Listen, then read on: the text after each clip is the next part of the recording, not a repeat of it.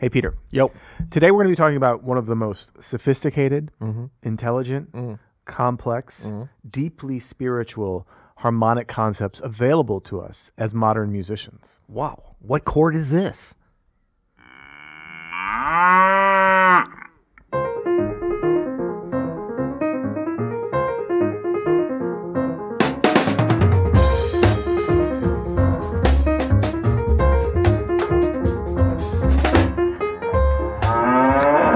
I'm Adam A little reprise there. I like it. I'm Peter Martin. and you're listening to the You'll Hear It podcast. Music advice and cattle coming at. Is that a cattle call? It is by a chance? it is a cow sound effect. Uh, this is, by the way, this is an open studio podcast. In case you didn't know, so uh, yeah. But we are today are going to be talking to. Sponsored by the Missouri Farm Board. I Missouri wish- Farm dude. I wish we had that Missouri Farm Board money. oh, come on now. Come on now. Uh, no, today we're going to be talking about a, a couple of different things, but I wanted to talk about the the uh, the power of the moo chord. Well, this is very, this is very interesting, very topical, and something I don't really understand. So this is going to be what they call an explainer video or explainer podcast. So first bit. of all, do you know anything about the moo chord? no, I don't know about the. I mean, I know it's. Is that a moo chord? It's a moo major. I know how to play it. Yeah. Is that still with the third too? Still with the third. Yeah, I yeah. usually do it without the third. Yeah. The third on the bottom. But So moo, and we're spelling moo not as a cow, but as M U. And it actually, the term itself, uh, uh, the legend has it is it was coined by. Uh, the, are you reading from Wikipedia right no, now? not at all. Oh. uh, Steely Dan's uh, Donald Fagen and Walter Becker, and it, it talks about a very specific kind of shape, and it's a beautiful shape that gets used in all kinds of music. And we've been doing some short videos, short content pieces Mm-hmm. about sort of we've been doing moo adjacent things, and so I thought we would go full moo Moo-jacent. to start here. But I just want to talk about what the moo major is first. So it's actually a really simple concept. Um, it is. I wonder if we could actually. I'm gonna. I'm gonna do a little bit Oh, of a he's calling an audible. He's creating an audible. on the fly. Oh no, we can't. do Oh, well, while you're doing that, I've got something. yeah. You know, I've been very up on my Chat GPT. Oh God, here we go. Again. I just This asked guy. Chat GPT, what is a mu chord? I spelled it M U. Oh, what did it, did it? Did it know? It says, I'm sorry, but there is no such thing as a mu chord in music theory or practice. It's possible that you may have misspelled the term, or it could be a term used in a specific context or genre I'm not familiar with. If you provide me with more context or information, I may be able to. Ooh, it's trying to get me to teach it. That's very interesting. Yeah. Did I spell it right, though? I think so. MU chord?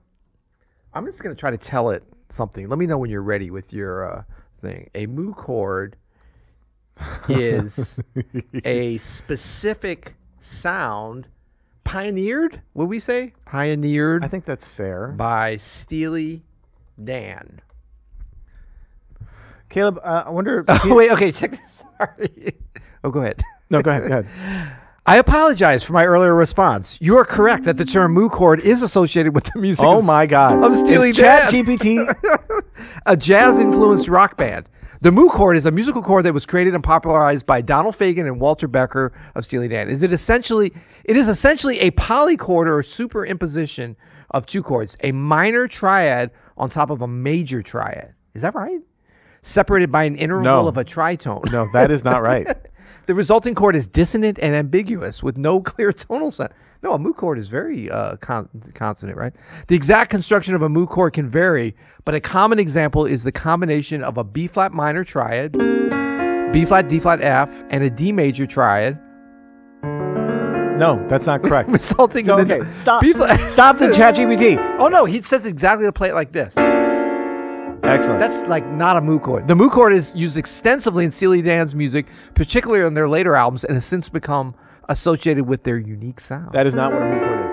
Has Uh, Steely Dan go. ever played? Can you put? Can you put my screen up on here and then? Yeah. Oh, look, Caleb's already got it kind of starting to, to get masked there. So we got a little keyboard. You can mask it a little more, Caleb, if you if you have the time. But uh, look at this, and maybe make it bigger, Caleb, so the folks can see there. On so if, if you're listening to this show, we are putting a little keyboard up here on the YouTube, so you can go to our You'll Hear It YouTube channel. You might want to subscribe, but we'll uh, we'll display what we're playing on here. So the basic mood chord is definitely not what ChatGPT just said. so do not take that to heart.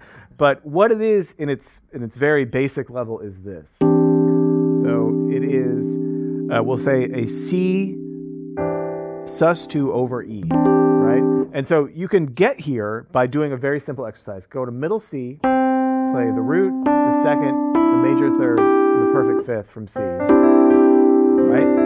And we're gonna do a drop two here to start to get to get the basics. Stevie Wonder. we got, we got what is it? Uh, uh, um, what was your nickname before? Noodles, poodles, Poodles. that was Stevie Wonder. What's the name of that song? Though? Leave in the comments if you know that Stevie Wonder song. Um, anyway, so we have C, D, E, and G, and then we're gonna do this drop two. So we're gonna take the E down. And I call that a one, two, three, five chord. yeah, that's that a one, two, three, five. It's a it's a C add two or C add nine. I think is technically what it is. C add nine. Is it a C two chord though?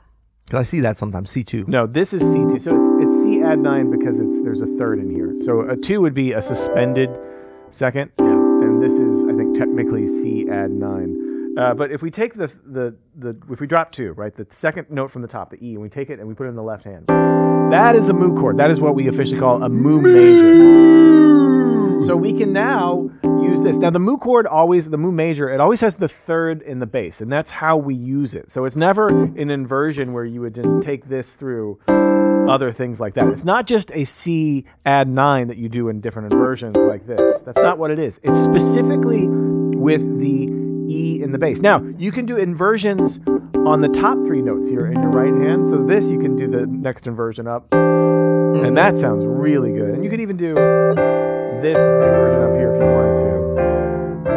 Yeah, you might as well, right? But these two, these two, check it out. These two inversions are what you see the most, Yeah. right? So in the right hand, C, D, G, or D, G, C, and then always the third in the bass. Now you've probably heard it on stuff like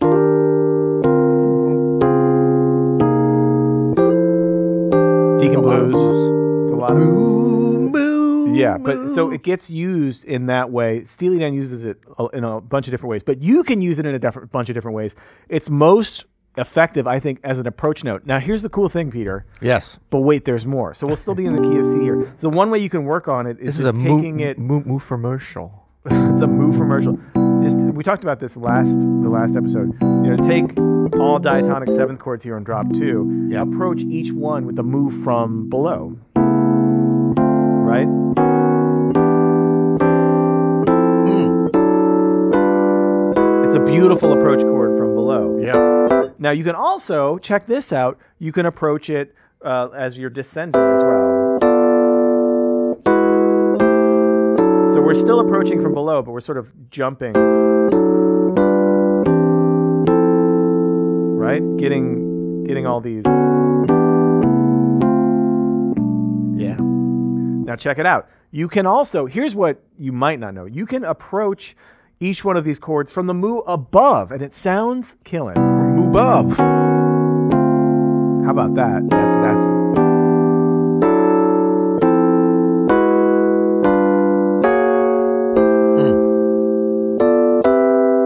It's so beautiful, and you can use all the different inversions too if you like to do this. It, they all sound pretty sick.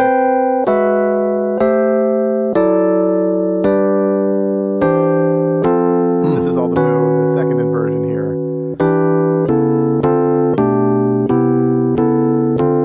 But it gets you this really cool, you know, it's not, it doesn't have a seventh in it.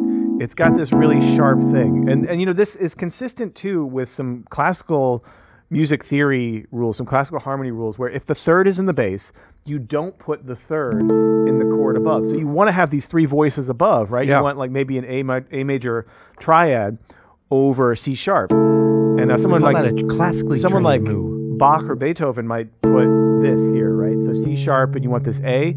You wouldn't put another C sharp in there. You would put A, E, A, Yeah. or maybe a seventh chord, right? But the mu, instead of doubling a note at all, you just add that nine. Yeah.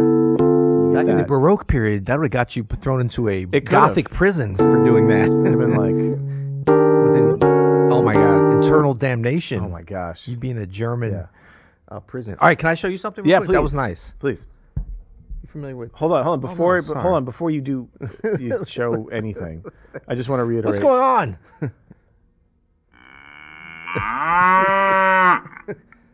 really? That's what you could. That's a good sound. Come Look on. how excited he I is. know it sounds good. Check good. this out. This is if you want to hear what Adam just taught you but in just 60 seconds. I'm wearing the same outfit. Wait, where's the? I can't. I can't hear me. Oh, got to do that. Now we have the secondary dominant for each one. Oh yeah, this is the one, the short we talked about last episode.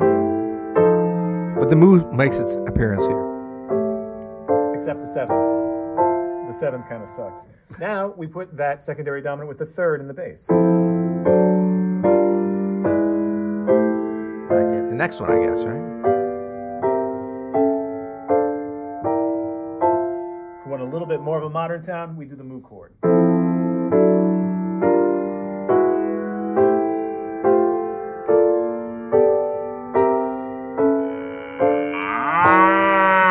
Now just take it through all 12 keys, and you're good to go. Peace. Oh, we just Super make it fun. sound so easy there, Super buddy, fun, don't we? Super Yeah. fun. Diatonic Yeah. seventh chord. Okay. Stop it, Peter. Stop it.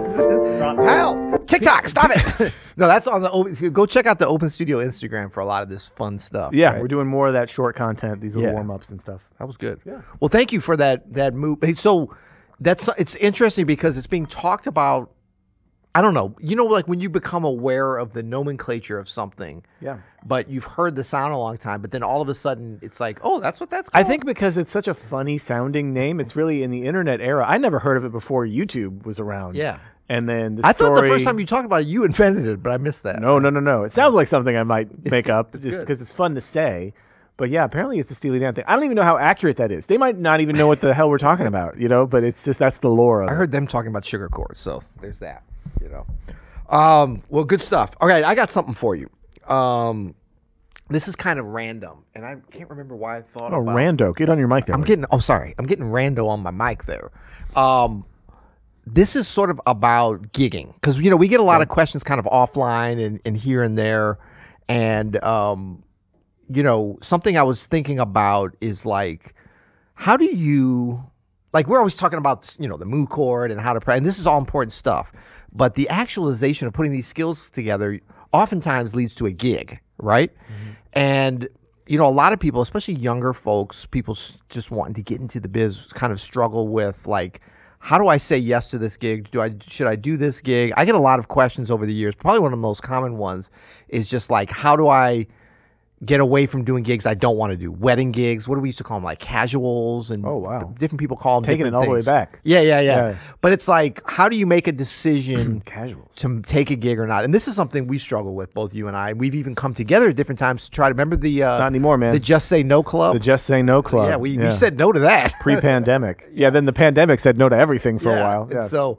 but but it is an important thing of like because you know the whole concept of when you're saying no to something, what are you saying yes to? Mm-hmm. But then what are we always talking about? Sets and reps. So as much as in terms of like practicing, learning to play, you got to put that into practice. And there's nothing like trial by fire on a gig. But is it the right gig? But I'm always amazed, and it's a recurring thing, and it's like an intergenerational thing of how much people struggle with. And I would think back to it, I was like, I did too, and I continue to in some ways. But definitely to when you get to that point of saying like can I say no to this gig? What are people going to think of me if I say no? Do they think I'm above this? Um, am I just doing the gig for the money? You know, we're supposed to love music, so I can't charge this amount. I can't even be thinking about money because it's all about the art. Yeah. But like, how do you think about like how do you like if somebody calls you for a gig? How do you make a decision whether or not you're going to take the gig or not? Yeah, so interesting. So money is a factor, but not in the way that you might think. So it's all a, it's all. I was telling you, I was I was listening to this Yale podcast on game theory, Yeah. and so it is all a bit of a strategic decision about how you want to spend your time and where your efforts and and time and resources are going. And so I weigh, you know, I don't actually mind playing for nothing if it's the right circumstances. I don't like to do that, but I will if I want to be a part of something and it's for a good cause or something, you know, of course I'll do it, especially if it's my own thing. Like if, if it's something that I, I see potential to grow, to be something that is um, uh, very fulfilling for me musically or financially or whatever, I I am not one of these people that is like, no, like you're you know you're a professional and so you should be paid what you're worth. Like yeah, when you're starting something somewhere from the ground up, mm-hmm. whether that's a business or you're starting a concert series, I feel like you can, you know, invest in yourself and try to build it up and try to get people there. It's almost like you know you get people there once for free, and then you then you start. Hey, you get 'em now- hooked, Now you got to get them hooked, and then you start charging. But it's a similar concept. Let them in Now- for free. Charge them to get out. yeah, no, that's not saying like I'm I'm gonna play for some established series and be like, no, I'll do it for free. Never, I would never do that. But if it's my own thing and I'm starting, like you know, I'm starting this this orchestra. I'm starting my own Yeah. string orchestra where we're gonna be doing all of these amazing songs. You know, we're really celebrating the songs. Uh, we have this our first show's coming up in April. I'm doing all the arranging. We're raising money because the orchestra is expensive, obviously, to start. And like, I'm going to be the last person to get paid on this, and that's because it's my it's my project. Like, Yeah. I, I'm I'm responsible for for getting this across the finish line. Captain of the ship is the last one to go down. That's right. well, that's true though. Yeah. But like I'm so I'm I'm doing this and I'm doing all this work for free for now because I know I believe in it. You're playing the long game. I'm playing the long game. I know that eventually it's going to you know pay off. Most importantly, musically, spiritually, it's going to fulfill you know fulfill me in that regard. But then also, I know that it's going to be lucrative eventually. Right. Once I start getting butts in the seats. However, if it's you know I, I anymore since Open Studio has sort of taken over a lot of my of my time in the day and and a lot of my energy, you know, a lot of like me, my creative energy, which has like been incredibly fulfilling. And Yeah. it's what I really love doing during the day is coming up with these different ways to talk about all this stuff and then and then hanging out with our community. Like I now have the luxury, thanks to Open Studio, of saying no to pretty much anything I don't want to do. And in fact, I have to say no to things that I do want to do. You know, and that gets really hard because uh, it can be it can be a challenge. I will say I still have Peter what I call an FU price, yeah. which I can't believe I just said that. FU here. price. I like it. It's an FU price, which What is is like- that price? That's the price where I don't really want to do. no, I mean, what is the exact price? I'm, I'm not. I, I don't want to reveal too many secrets here, but it's a lot, and it's a. I do not want to do this gig, and I will say, oh yeah, I'm happy to do it. Seven here's, figures? Here's it's a lot. It's not seven figures, but it's it's more. It's more than I sh- they should pay. but it's like here, I, I really don't want to do it, but uh, and I and I'll be honest, like you know, I'm busy. I don't have time. This isn't really my thing, but I'll do it for this amount of money because that's the amount of money that. For me, it's like okay, well, I should probably. Do you normally tell people that then, uh, all that accompanying it? No, I I'm don't busy. tell 'em- I'm doing, or is that just No, represented I'll be, by I'll, the I'll give them a high price because it's something I don't want to do, and so. Right. But I, I will do it for this amount. I forget who recommended me the fu price. Someone a long time ago. It might have been you. Yeah, it might have been you. It was just like, listen, if you don't want to do something, just Yeah. basic economics, like put it in a price range where it is worth it for you to do, Yeah. even if it's a drag, and then let them know that this is the price it's going to cost. And if they do it, then you're committed. Then you know you can do it. Then what about when those same people see you playing somewhere else that night instead, and they know that it's a different price? I'm not trying to like hide the fact that there's things. You know, I, I mean, I'm Do you actually put FU in the email as you give them the price? No, no, I. Sincerely, FU. and FU, Adam Maness. FU sounds so aggressive, It's- but it, it's well, not meant to slightly. be. It's not meant to be that aggressive. But uh, uh, no, you know what? Uh, I'm not. I'm not shy about the fact too that I will tell people straight up, like, "Hey, I'm not doing anything except for my own thing right now because I need to focus my energy on making my own music." Yeah. So like, I'm not. I'm not taking this arranging gig right now, and it's not because I, I don't want to do it, and it's not because you're not great, but it's because I I'm I want to focus on even if I don't have a project, I'll be like I'm kind of focusing on my own thing, so I'm not really working with anybody else right now. There's nothing wrong with that. And Yeah. if someone said would say that to me, I'd be like, oh, totally cool, yeah. Right.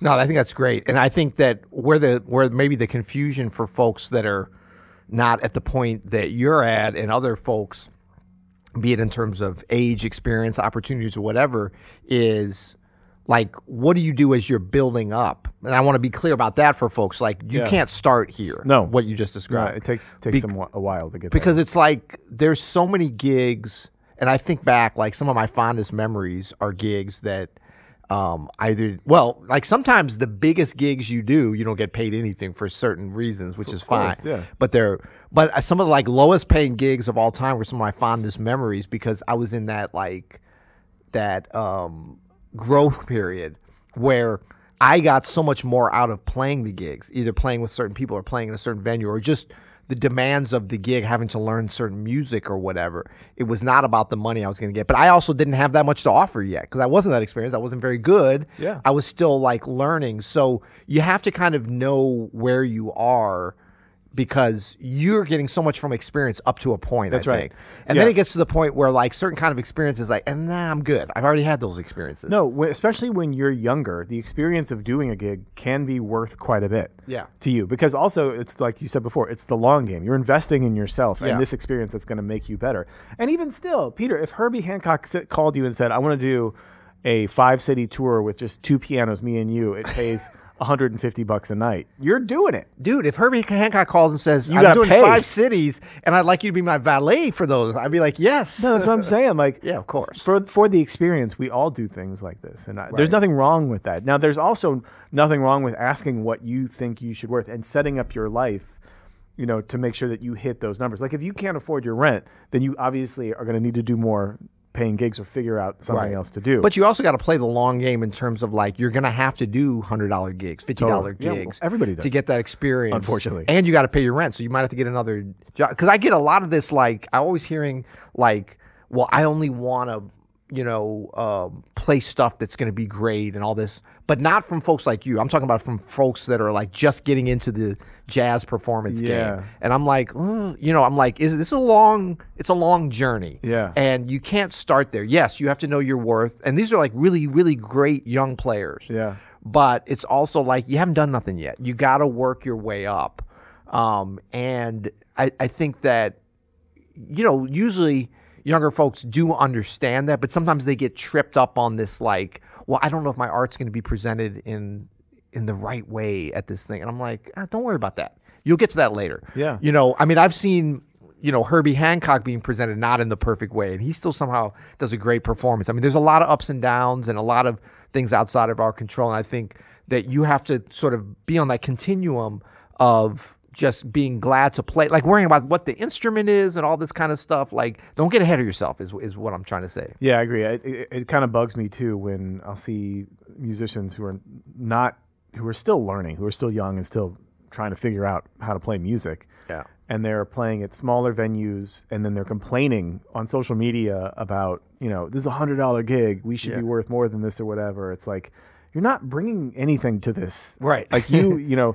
And, and I'm not saying you shouldn't, you know, your time's not valuable or worth anything. Yeah. But also, you have to, you know, if it's a smaller venue, the owner's probably losing money on you if you're not bringing people in, and so you have to account for that a little bit. And if you focus on like what can we do to actually make music that people want to come out and see, Yeah. what can I do to get those people to know that we're doing this, Yeah. then you can build a crowd, and then you have leverage, which is so incredible once Yeah. you start realizing how to build capital with your art and how to leverage that to actually make money the sky's the limit because you can you know repeat that formula again and again and keep Yeah. growing that but Yeah. but yeah you gotta you gotta b- learn how to do that Yeah, and we're finally living in a time where we actually have some tools available to us. You know, things that we complain about for a lot of different reasons, but in terms of like social media, YouTube, these things where we can potentially directly access and access and build an audience